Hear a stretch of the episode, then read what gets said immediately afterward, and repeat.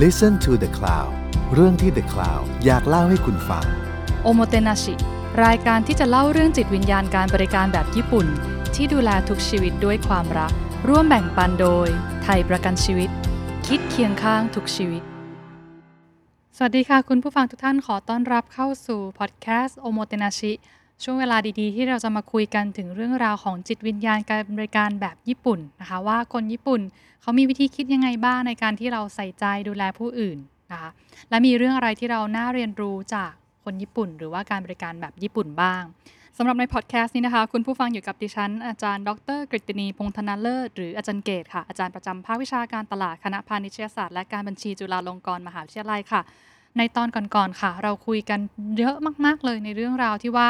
โอโมเตนาชิ ที่ดีนั้นจริง ๆ แล้วเนี่ยสร้างความสุขให้กับพนักงานต่างหากนะ เพราะว่าจะทำให้เราได้เห็นคุณค่าของงานของเราเอง เราทำตัวเองให้เป็นประโยชน์กับผู้อื่น เราทำให้ผู้อื่นมีความสุข ตัวเราเองก็จะยิ่งมีความสุขนะคะ ก็ยิ่งอิ่มใจด้วยยังจำเรื่องราวของคุณลุงซักผ้าได้ไหมคะ ที่เขารู้สึกว่าเขาไม่ได้เป็นแค่คนซักผ้านะ แต่เขาเห็นคุณค่าของเขาค่ะว่าเสื้อผ้าทุกชิ้นเนี่ยเป็นความทรงจำที่ดีระหว่างลูกค้า กับลูกค้าของลูกค้านะคะ หรือคนที่ซื้อเสื้อผ้าเหล่านี้มาให้ลูกค้า เพราะฉะนั้นลูกค้าก็อยากจะซักผ้าให้ซักเสื้อตัวนี้ให้ดีๆ คุณลุงซักผ้าก็เลยเห็นคุณค่าของตัวเขาเองค่ะว่าของเขานะเขาเป็นนักซักความทรงจำค่ะ คือทำยังไงให้ความทรงจำของลูกค้านั้นยังสะอาดอยู่เสมอ นั่นก็ทำให้คุณลุงนั้นมีแรงบันดาลใจในการทำงานมากขึ้นนั่นเอง มาจากการที่เห็นคุณค่าของตัวเองนั่นเองนะคะ ท่านไหนที่ฟังพอดแคสต์ตอนที่แล้วค่ะ ได้พบคุณค่าของงานของตัวเองบ้างไหมเอ่ย เป็นยังไงบ้างนะคะสำหรับพอดแคสต์ตอนนี้ค่ะ เรื่องของโอโมเตนาชินะคะ เราจะคุยกันถึงเรื่องราวของว่าอย่าทำแบบนี้กับลูกค้า ที่ผ่านมาเราคุยว่าเราควรทำแบบนี้ เราควรคิดแบบนี้ในการดูแลลูกค้านะคะ แต่ตอนนี้ค่ะเราปรับใหม่นะคะว่า เอ๊ะจริง ๆ แล้วมีบางอย่างที่เราอาจจะเผลอทำให้กับลูกค้า โดยที่เราไม่ได้ตั้งใจ แต่ต่อจากนี้นะ หากจะมีโอโมเตนาชิที่ดีนะ อย่าทำเลย มีอะไรบ้างนะคะ มี 3 อย่างด้วยกันค่ะ เรามาฟังกันเลยนะคะ อย่าทำแบบนี้กับลูกค้าเลย ข้อที่1นนะคะคือ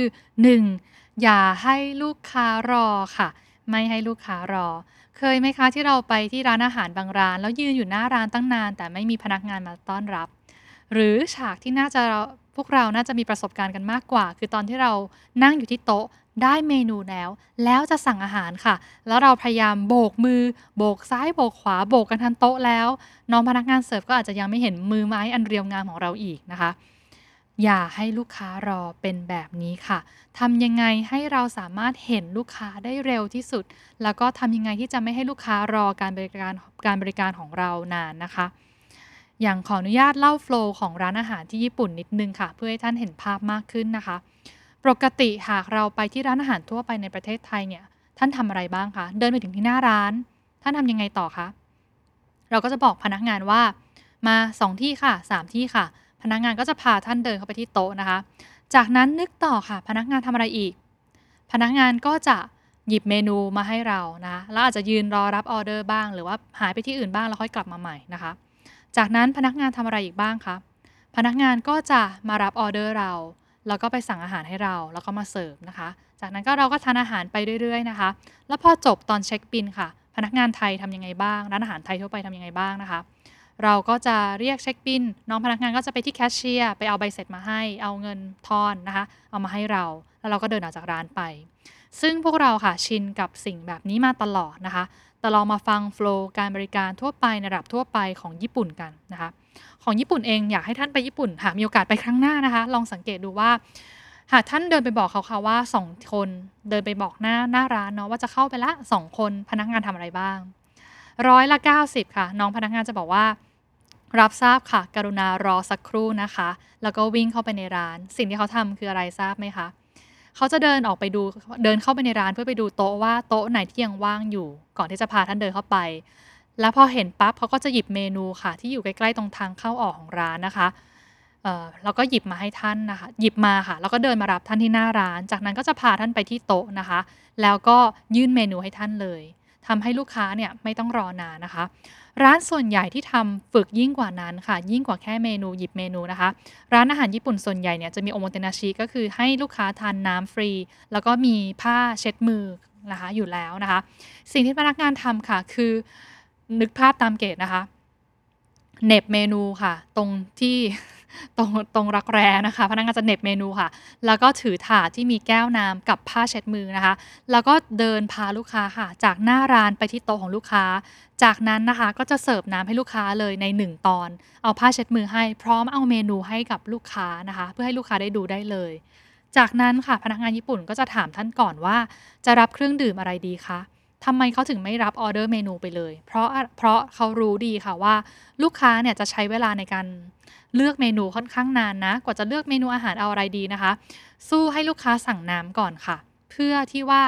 พนักงานจะได้วิ่งไปเตรียมน้ำน้ำแข็งน้ำอัดลมต่างๆ เอากลับมาที่โต๊ะ จากนั้นลูกค้าระหว่างนั้นลูกค้าจะได้เลือกเมนูอาหารได้ แล้วก็จะได้รับออเดอร์เมนูอาหารไปเลยทันทีทำให้ลูกค้าเนี่ย มีอะไรดื่มระหว่างที่รออาหารด้วยทันที และพนักงานเองก็ไม่ต้องเสียเวลายืนรอลูกค้าแบบไปเรื่อย ๆ นะคะ เครื่องดื่มเนี่ยลูกค้าน่าจะเลือกได้เร็วกว่านั้นอยู่แล้ว ได้เลือกได้เร็วกว่าอาหารอยู่แล้วนะคะ นั่นก็คือการที่พยายามไม่ให้ลูกค้ารอนาน แล้วก็พยายามใช้เวลาทั้งหมดให้เป็นประโยชน์นั่นเองนะคะ อีกสิ่งหนึ่งค่ะที่คนญี่ปุ่นจะทำนะคะเราลองสังเกตดูเวลาที่ไปร้านอาหารญี่ปุ่นค่ะ เวลาที่พนักงานเนี่ยเดินไปรับออเดอร์รับเมนูนะคะ ขากลับเขาจะไม่ได้กลับไปที่ที่ยืนของตัวเองโดยตรง แต่เขาจะเดินแล้วดูว่าโต๊ะอื่น ลูกค้าโต๊ะอื่นเนี่ยมีเศษขยะเศษทิชชู่อะไรบนโต๊ะไหมมีเศษซองตะเกียบไหมแล้วก็เก็บมาก่อนที่จะเดินกลับไปที่สเตชันของตัวเองหรือลูกค้าโต๊ะไหนที่ต้องการเติมน้ำเพิ่มไหม เวลาขากลับจากการที่เราเดินไปหาโต๊ะหนึ่งโต๊ะหนึ่งค่ะ ขากลับเราสามารถมองโต๊ะอื่นได้ เพื่อที่ว่าลูกค้าลูกค้าจะได้ไม่ขาดน้ำเราก็จะได้เติมน้ำให้ลูกค้าได้เลยนะคะ มันทำให้ flow ของร้านเนี่ย smooth ขึ้นมาก ๆ หรือแม้แต่ตอนคิดเงินเช่นเดียวกัน เมื่อพนักงานญี่ปุ่นค่ะ จดเมนูเสร็จ แล้วเอาอาหารมาเสิร์ฟเรียบร้อย เขาจะเอาใบเสร็จมาวางไว้ที่โต๊ะเลยนะคะ ถามว่าทำไมล่ะ ก็ระหว่างที่ลูกค้าทานข้าวเขาก็จะได้ไปคิดเงินไปที่แคชเชียร์คิดเงินเลย แล้วมาวางให้บนให้บนโต๊ะลูกค้านะคะ พอลูกค้าทานเสร็จปั๊บเขาจะได้ไม่ต้องเสียเวลาวิ่งไปที่แคชเชียร์ครั้งหนึ่งและให้ลูกค้าเนี่ยค่ะถือใบเสร็จไปที่แคชเชียร์แล้วก็จ่ายเงินที่แคชเชียร์เลย ระหว่างที่ลูกค้าจ่ายเงินเขาก็สามารถเก็บกวาดโต๊ะและพร้อมรับลูกค้าใหม่ได้ทำให้ลูกค้าใหม่เนี่ยไม่ต้องยืนรอนานเช่นเดียวกัน หรือไม่ต้องรอโต๊ะนะคะ ทุกอย่างที่เกิดขึ้นเป็นการกำจัดสิ่งหนึ่งคำหนึ่งของภาษาญี่ปุ่นเราเรียกว่ามูดะมูดะคือสิ่งที่ไม่จำเป็นนะคะ สิ่งที่เขาเรียกว่า waste นะคะเอ่อสิ่งที่สูญเสียไปนะคะ อะไรบ้างที่เป็นสิ่งที่สูญเสียไปแล้วเราสามารถกำจัดได้ เช่น เวลาที่รอ เวลาที่รออาหาร เวลาที่รอเครื่องดื่มนะคะ คนญี่ปุ่นก็จะพยายามพยายามเพื่อที่จะไม่ให้ลูกค้ารอนั่นเอง และมีคำคำหนึ่งค่ะ ที่อยากจะฝากทุกท่านที่ทำงานบริการ แล้วจะเชื่อว่าทำให้ลูกค้าเนี่ยใจเย็นขึ้นอีกนิดนึงได้อีกนิดนึงเลยนะคะ คือคำนี้ค่ะ ทุกครั้งที่คนญี่ปุ่นให้ลูกค้ารออะไรบางอย่าง แม้ว่าจะรอแค่แป๊บเดียวก็ตาม เวลาที่เขากลับมาเช่นนะคะ เราบอกว่าสมมติเราไปจ่ายค่าบินโทรศัพท์ แล้วลูกค้าเราลูกค้าก็ยื่นบินให้เรานะคะแล้วเราบอกว่าเเราขอใช้เวลาในการหาข้อมูลแป๊บนึงนะคะ แล้วพอเจอข้อมูลลูกค้าปั๊บ แทนที่เราจะบอกข้อมูลลูกค้าไปเลยว่าลูกค้าใช้แพ็กเกจมือถือไหนอยู่ต้องจ่ายเงินเท่าไหร่นะคะเราอาจจะบอกว่าขอโทษที่ให้รอนะคะ ดิฉันพบว่าแพ็กเกจมือถือของท่านเป็นแพ็กเกจนี้มีบริการแบบนี้ ใช้คำพูดแค่คำเดียวค่ะ คือแค่คำว่าขอโทษที่ให้รอนะคะ ขอโทษที่ทำให้ลูกค้ารอนานนะคะ แค่นี้ลูกค้าก็จะรู้สึกว่า อุ๊ย พนักงานคนนี้เนี่ยใส่ใจเราจังเลย สังเกตด้วยว่าเรารออยู่ ย้ำนะคะ ไม่ใช่ว่าให้ลูกค้ารอ 10 นาทีแล้วค่อยพูดขอโทษนะคะ ต่อให้ลูกค้ารอแค่ 1 หรือ 2 นาที แต่ถ้าเกิดเราพูดคำพูดนี้เมื่อไหร่ ลูกค้าจะรู้สึกเลยค่ะว่า โหพนักงานคนนี้ทำไมช่างใส่ใจจังนะคะ เป็นต้น หรือเวลาที่อาหารบางจานค่ะ เช่น ลูกค้าสั่งปลากระพงนึ่งมะนาว แล้วใช้เวลาทำนานมากแล้วพอเรายกมานะคะ ลูกค้าคงรอนานแล้วแหละ เราจะพูดนิดนึงว่าขอโทษที่ให้รอนะคะ ปลากระพงนึ่งมะนาวได้แล้วค่ะ ลูกค้าฟังแล้วเป็นยังไงคะ อืม รู้สึกดีจังเลย หรือเวลาร้านเราฮิตมาก ๆ ค่ะ มีคนมาเข้าแถวรอหน้าร้านนานๆ แล้วพอลูกค้าแต่ละท่านได้คิว แล้วเราพาไปที่โต๊ะ แล้วเราก็พูดนิดนึงค่ะว่า ขอโทษที่ให้รอนะคะ ปั๊บนะคะ ลูกค้ารู้สึกยังไง ลูกค้าจะรู้สึกดีนะคะ เพราะฉะนั้นข้อแรกนะคะ อย่าทำแบบนี้กับลูกค้าคือ อย่าให้ลูกค้ารอนานค่ะ เมื่อไหร่ที่เรารู้สึกว่าทำให้ลูกค้ารอนะ กล่าวขอโทษนิดนึง ก็จะทำให้ลูกค้ารู้สึกมีความสุขมากขึ้นนะคะ เรามาดูข้อที่2ค่ะ อย่าทำให้ลูกค้างงค่ะ อย่าทำให้ลูกค้างง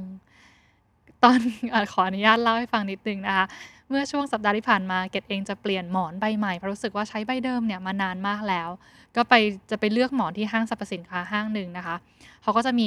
หมอนหลายแบบให้เลือกนะคะ มีตั้งแต่ไส้อะไรนะไส้หลอดพลาสติกไส้ชาไส้โซบะนะคะแล้วก็ไส้ถ่านหินขอโทษค่ะไส้ไส้ถ่านเฉยๆนะคะไส้ถ่าน ตัวหมอนก็จะเป็นหมอนแบบดูดกลิ่นเกก็ยืนเลือกไปเลือกมาต้องนานมากว่าเอ๊ะจะเอาหมอนแบบไหนดีนะ พอดีก็มีพนักงานท่านหนึ่งยืนอยู่ใกล้ๆนะคะเกก็ถามว่าเอ๊ะหมอนแต่ละใบเนี่ยต่างกันยังไงคะพนักงานท่านนั้นก็ตอบว่าอ๋อวัสดุแตกต่างค่ะ จบแล้วเกก็ถามต่อว่า แล้ววัสดุมันต่างกันยังไงบ้างคะแล้วพนักงานท่านนี้ก็อธิบายตามป้ายเลยค่ะ ก็อันนี้ใส่หลอดพลาสติก อีกอันนึงใส่ถ่านค่ะ จบ แล้วเกดก็ต้องถามต่อยค่ะว่า แล้ว เจ้าวัสดุที่ต่างกันเนี่ยหลอดพลาสติกกับถ่านเนี่ยมันต่างกันยังไงคะถามไปถามมากว่าจะได้คำตอบที่ต้องการนะคะ ก็ใช้เวลานานมากเลยทำเอาเกดเองก็มึนงงไปด้วยเกี่ยวกันกับพนักงานท่านนั้นเลยนะคะ เพราะฉะนั้นค่ะทำยังไงที่จะไม่ให้ลูกค้างงนะคะ คือบางครั้งเนี่ยเราจะเผลอตอบตรงๆตามที่ลูกค้าถาม เช่น ลูกค้าถามว่าหมอนแต่ละใบต่างกันยังไง ก็นี่ไง ก็วัสดุต่างกันไงนะคะ แต่ลองอ่านความต้องการลูกค้าดีๆ ค่ะ ลองคิดดีๆ ว่าลูกค้าเนี่ยอย่างเช่น กรณีของหมอนนะคะ ลูกค้าต้องการหมอนไปเพื่ออะไร ลูกค้าต้องการนอนค่ะ ต้องการนอนหลับให้สบาย งั้นถามลูกค้าเพิ่มไหมว่าเขาต้องการการนอนแบบไหน หรืออธิบายเพิ่มไหมคะว่า ถ้าอยากนอนแบบชอบหมอนแข็งหรือหมอนนิ่ม ถ้าหมอนแข็งแนะนำหลอดพลาสติกนะ ถ้าหมอนนิ่มแนะนำแบบนี้นี่นี่นะสิ่งที่สำคัญนะคะ ที่จะทำให้พนักงานที่มีโอมเทนชิที่ดีเยี่ยม ได้ดีแล้วก็เป็นที่ติดอกติดใจของลูกค้าเนี่ยแหละค่ะ คือการที่ตัวพนักงานเองมีความรู้เกี่ยวกับสินค้า แล้วเกี่ยวกับไลฟ์สไตล์ของลูกค้านะคะ ขออนุญาตยกตัวอย่างร้านหนึ่งเลยที่ที่ญี่ปุ่นนะคะ เป็นร้านรองเท้าผ้าใบค่ะ ขายรองเท้าผ้าใบทั้งร้านนะคะ ชื่อร้านนี้ชื่อว่าร้าน Moon Star ค่ะ เดิมเป็นจริง ๆ เป็นแบรนด์รองเท้าอยู่ที่ เมืองคุรุเมะนะคะ ทางตอนใต้ของญี่ปุ่นทางเกาะคิวชู แต่เผอิญเกดไปพักที่โรงแรมย่านกินซ่า แล้วก็ได้เจอร้านนี้ในสาขากินซ่านะคะ ตอนแรกเดินเข้าไปก็รู้สึกว่าเอาตรงๆนะคะ ไม่ได้ตั้งใจจะซื้อรองเท้าผ้าใบอะไรหรอก แต่แค่รู้สึกว่า เอ๊ะ รองเท้าผ้าใบที่คนญี่ปุ่นทำเนี่ย มันต่างยังไงกับรองเท้าผ้าใบแบรนด์ดัง ๆ ระดับโลกนะคะ ก็เลยเดินเข้าไปดู ปรากฏว่าค่ะ แล้วก็ลองเกดก็ลองเลือกจิ้มมาสักรูปรูปหนึ่งนะคะ แบบหนึ่ง เป็นรองเท้าผ้าใบสีนวลๆนะคะ ก็บอกอะขอลองรุ่นนี้ละกัน รูปร่างก็คล้ายๆรองเท้าผ้าใบ Converse เลยค่ะ หน้าตาเป็นแบบนั้นนะคะ แค่อยากรู้นะ อยากรู้ว่าเออมันต่างกันยังไง แล้วเกดก็บอกว่าเนี่ยของเกดนะไซส์เท้านะคะ 39 ค่ะ แทนที่พนักงานจะวิ่งไปหยิบรองเท้าให้เหมือนร้านอื่นๆ ทั่วไปที่เราเคยเจอนะคะ สิ่งที่พนักงานชายท่านนี้ถามเกดก่อนค่ะ คือถามเกดว่าขอโทษนะครับ คุณผู้หญิงไม่ทราบว่าพอจะมีเวลาสักประมาณ 15-20 นาทีไหมครับ เกดก็ถามเกดก็บอกว่ามีค่ะเขาก็บอกว่าถ้าอย่างนั้นเพื่อให้ท่านได้เจอกับรองเท้าที่ตรงกับรูปเท้าของท่านจริง ๆ ผมขออนุญาตวัดเท้าของท่านได้ไหมครับ เกดก็อึ้งไปนะคะ บอกว่าได้ค่ะนะคะมีเวลาเต็มที่เลยนะคะก็แค่วันอาทิตย์ไปช้อปปิ้งธรรมดาธรรมดาเท่านั้นเอง แล้วพนักงานท่านนี้ค่ะ ก็หยิบไม้ที่คล้ายๆกับไม้บรรทัดมานะคะ แล้วก็วัดหน้าเท้าเกตวัดความยาว วัดความกว้างของเท้าเกตแล้วก็จดๆนะคะ แล้วก็บอกว่าโอเคครับ ผมเข้าใจแล้วครับ เท้าของคุณผู้หญิงนะครับ เท้าด้านซ้ายเนี่ยออตอนนั้นพอดีมันเป็นหน่วยเซนติเมตรเป็นหน่วยภาษาเป็นหน่วยอีกแบบหนึ่งนะคะ ถ้าเกิดเกดจำได้เขาบอกว่าเท้าซ้ายของเกดเนี่ย24.2 ส่วนเท้าขวาเนี่ย24.5เซนติเมตรนะคะเขาบอกเท้าสองข้างไม่เท่ากันนะครับ เกดก็อึ้งไป เขาก็บอกว่าแต่ไม่ต้องห่วงครับ เป็นเรื่องปกติของคนที่ว่าเท้าสองข้างของเราเนี่ยจะไม่เท่ากันอยู่แล้ว แต่เขาก็บอกว่างั้นไซส์รองเท้าที่เหมาะกับคุณผู้หญิงคือเบอร์ 24.5 ถูกต้องแล้วครับนะคะแล้วก็ไปหยิบรองเท้ามาให้เกดลองค่ะ ทีนี้ตอนลองเขาก็ไม่ได้ลองแค่นั้นนะคะเขาบอกว่าเนื่องจากเท้าคุณผู้หญิงเนี่ยขนาดไม่เท่ากัน ผมขออนุญาต ผูกเชือกรองเท้าต่างกันสองข้างนะครับ ด้านซ้ายก็จะผูกแบบหนึ่งซึ่งมันจะแน่นกว่า เพราะว่าเท้าซ้ายกันเล็กกว่านะคะ ด้านขวาก็จะผูกแบบหลวมๆกว่านิดนึง แล้วก็ผูกเงื่อนผูกอะไรที่มันต่างกันนะคะ ทีนี้เขาก็ให้เกดใส่แล้วก็เดินค่ะ ตอนแรกเกก็เดินรอบร้าน คือไม่ได้ตั้งใจจะมาซื้อไงคะ ก็เดินรอบร้านไปแค่ประมาณรอบสองรอบนะคะ ก็กลับมาก็เออ ก็ใส่สบายดีนะกำลังจะถอดแล้วคืนแล้วค่ะ พนักงานก็บอกว่าเดี๋ยวก่อนนะครับ ถ้าเกิดว่าอยากจะลองรองเท้าผ้าใบที่รู้ว่าเหมาะกับเราจริงๆ เนี่ย ควรจะต้องเดินประมาณ 5 นาที รบกวนคุณผู้หญิงเดินอีกสักประมาณ 5-6 รอบร้านได้ไหมครับ เกดก็อึ้งไปนะคะ แล้วก็ลองเดินเดินเดินเดินเออมันก็ดีแหละ รองเท้าผ้าใบก็ ก็เบาดีก็กระชับเท้าก็เข้ากับเราดีนะคะ สุดท้ายออกจากร้านค่ะ พร้อมรองเท้าผ้าใบหนึ่งคู่ทางทั้งที่จริงๆเนี่ยไม่ได้ตั้งใจจะซื้อเลยนะคะ แต่รู้สึกประทับใจมากๆกับโอโมเตนาชิของพนักงานท่านนี้ แล้วเขาก็ใส่ใจแล้วก็ดูแลเราดีจริง ๆนะคะ แต่สิ่งที่เกดประทับใจกว่าคือความรู้ที่เขามีค่ะ อย่างตอนที่เกดเดินไปเรื่อยๆเนี่ยตอนเดินลองรองเท้าเนี่ยพนักงานท่านนี้ก็ไม่ได้ยืนอยู่เฉยๆนะคะ เขาก็มอง แล้วพอเกดเดินมาหยุดต่อหน้าเขา แล้วกำลังจะถอดรองเท้า พนักงานชายท่านนี้ค่ะ ก็ถามเกดว่าขอโทษนะครับ คุณผู้หญิง ไม่ทราบว่าคุณผู้หญิงมีปัญหาเรื่องการเดินเท้าพลิกเท้าแพลงบ่อยไหมเกดฟังแล้วเกดก็ตกใจค่ะ เพราะว่าเออจริง ๆ เกดเป็นคนที่มีปัญหาเรื่องเดินแล้วเท้าพลิกบ่อยนะคะเขาก็บอกว่าสังเกตจากการเดินของท่านแล้วเนี่ยก็พบว่าจริง ๆ เท้าขวาของท่านอาจจะลงน้ำหนักไม่เท่ากับเท้าซ้ายนะครับ ถ้าเกิดมีโอกาสก็อยากจะให้ใส่พื้นรองเท้าที่มัน support เท้าเหมือนกัน แล้วจริงๆรองเท้าผ้าใบก็ดีก็เหมาะกับเท้าของเรา เพราะว่า มันจะช่วยยึดตรงข้อเท้าได้ คือไม่ได้ขายเราตรงๆนะคะ แต่ขายเราแบบเนียนๆ แล้วเกดก็รู้สึกว่าจริงด้วยรองเท้าผ้าใบทำให้เราเดินง่ายขึ้น หลังจากนั้นเชื่อไหมคะ เกดเป็นคนที่ไม่ได้ใส่รองเท้าผ้าใบเท่าไหร่เพราะอากาศเมืองไทยร้อน แต่หลังจากนั้นใส่รองเท้าผ้าใบเกือบทุกวันเลยเพราะรู้สึกว่าประคองข้อเท้าเราได้ดีจัง การเจอกับพนักงานขายที่มีโอมเตนาชิเพียงแค่คนเดียวค่ะ เปลี่ยนวิธีคิดเปลี่ยน ชีวิตเราขนาดนี้ แต่ไม่ได้เปลี่ยนเพราะว่าเขาขายเก่ง หรือว่าเขามีวิธีการพูด การจูงใจที่เก่งนะคะ แต่เกดเชื่อสุดใจว่าเขามีความรู้จริง ๆ เพราะแค่เห็นท่าเดินเขาก็รู้ปัญหาของเท้าเกดแล้ว และนี่คือสิ่งที่ 2 ค่ะ ที่อยากจะฝากทุกท่านไว้ว่า หากเรามีหน้าที่ดูแลลูกค้าค่ะ เรารู้จักสินค้าของเราดีไหม เราเข้าใจเบื้องลึกของสินค้าเราหรือเปล่า เข้าใจไหมว่าสินค้าเรามีคุณสมบัติยังไง เหมาะกับคนแบบไหน หรือแตกต่างจากสินค้าเจ้าอื่นๆ ในตลาดยังไงบ้าง หากเราเข้าใจตรงนี้นะคะ จะสามารถทำให้เราอธิบายให้ลูกค้าฟังได้เข้าใจง่ายขึ้น แล้วก็ลูกค้าเองก็จะว้าวแล้วรู้สึกว่าช่วยชีวิตเราจริง ๆ ตัดภาพค่ะกลับมาที่เรื่องหมอนนะคะเพื่อนเกดอีกคนนึงก็ไปซื้อหมอน ปรากฏว่าเจอพนักงานคนละคนไปร้านเดียวกันนะคะ แล้วบอกโอ้โห พนักงานคนนี้เปลี่ยนชีวิตมากๆ สามารถรู้หมดเลยว่าปัญหาการนอนของคนมีกี่ประเภท แล้วเดาได้เลยว่าอาการเจ็บปวดจากคอของเพื่อนเกดเนี่ยมีอาการแบบไหนบ้าง แล้วเพื่อนเก๋ก็เรียบร้อยนะคะ เสร็จโรงเรียนหมอนไปก็ซื้อหมอนไปแถมบอกเพื่อนต่ออีกด้วย เพียงแค่เราติดอาวุธติดความรู้นะคะ ไม่ทำให้ลูกค้างง ก็จะทำให้ลูกค้ารู้สึกว่าน่าสนใจแล้วก็น่าซื้อสินค้าของเราได้นั่นเองนะคะ มาดูอย่าทำแบบนี้กับลูกค้าข้อที่ 3 กันค่ะ ข้อที่ 3 คือไม่ให้ลูกค้าสั่งค่ะ แปลว่าอะไรนะคะ ไม่ให้ลูกค้าสั่ง ปกติเราจะชินกับการที่ ลูกค้ายกมือเรียกเราบอกเราว่าอยากได้โน้นอยากได้นี้นะคะ แต่สุดยอดของโอโมเตนาชิ คือเราอ่านความต้องการของลูกค้าล่วงหน้า โดยที่ไม่ต้องรอให้ลูกค้าสั่ง หรือลูกค้ายกมือเพื่อเรียกเราไปนะคะ ต้องสังเกตอากัปกิริยาของลูกค้า อย่างแอร์แอร์โฮสเตสของสายการบินญี่ปุ่นระดับ First Class นะคะเขาก็จะมีคำพูดกันเลยว่า แค่เห็นแผ่นหลัง